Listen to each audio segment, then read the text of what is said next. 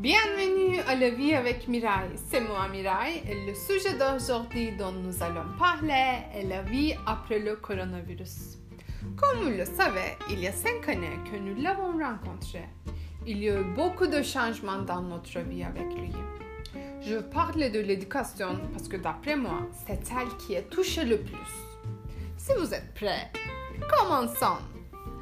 Les élèves de l'école primaire et les lycéens n'ont pas été affectés par le coronavirus, tandis que les étudiants universitaires expérimentent une vie universitaire différente.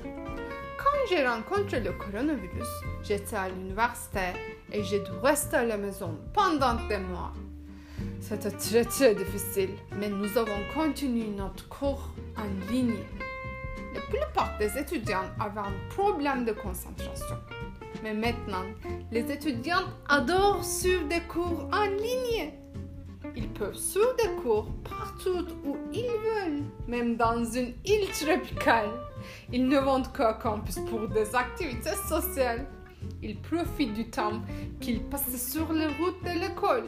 De plus, les salles ne sont plus utilisées pour les cours et sont donc disponibles à usage personnel des étudiants. C'est génial! Il est évident que l'éducation a beaucoup changé en cinq années.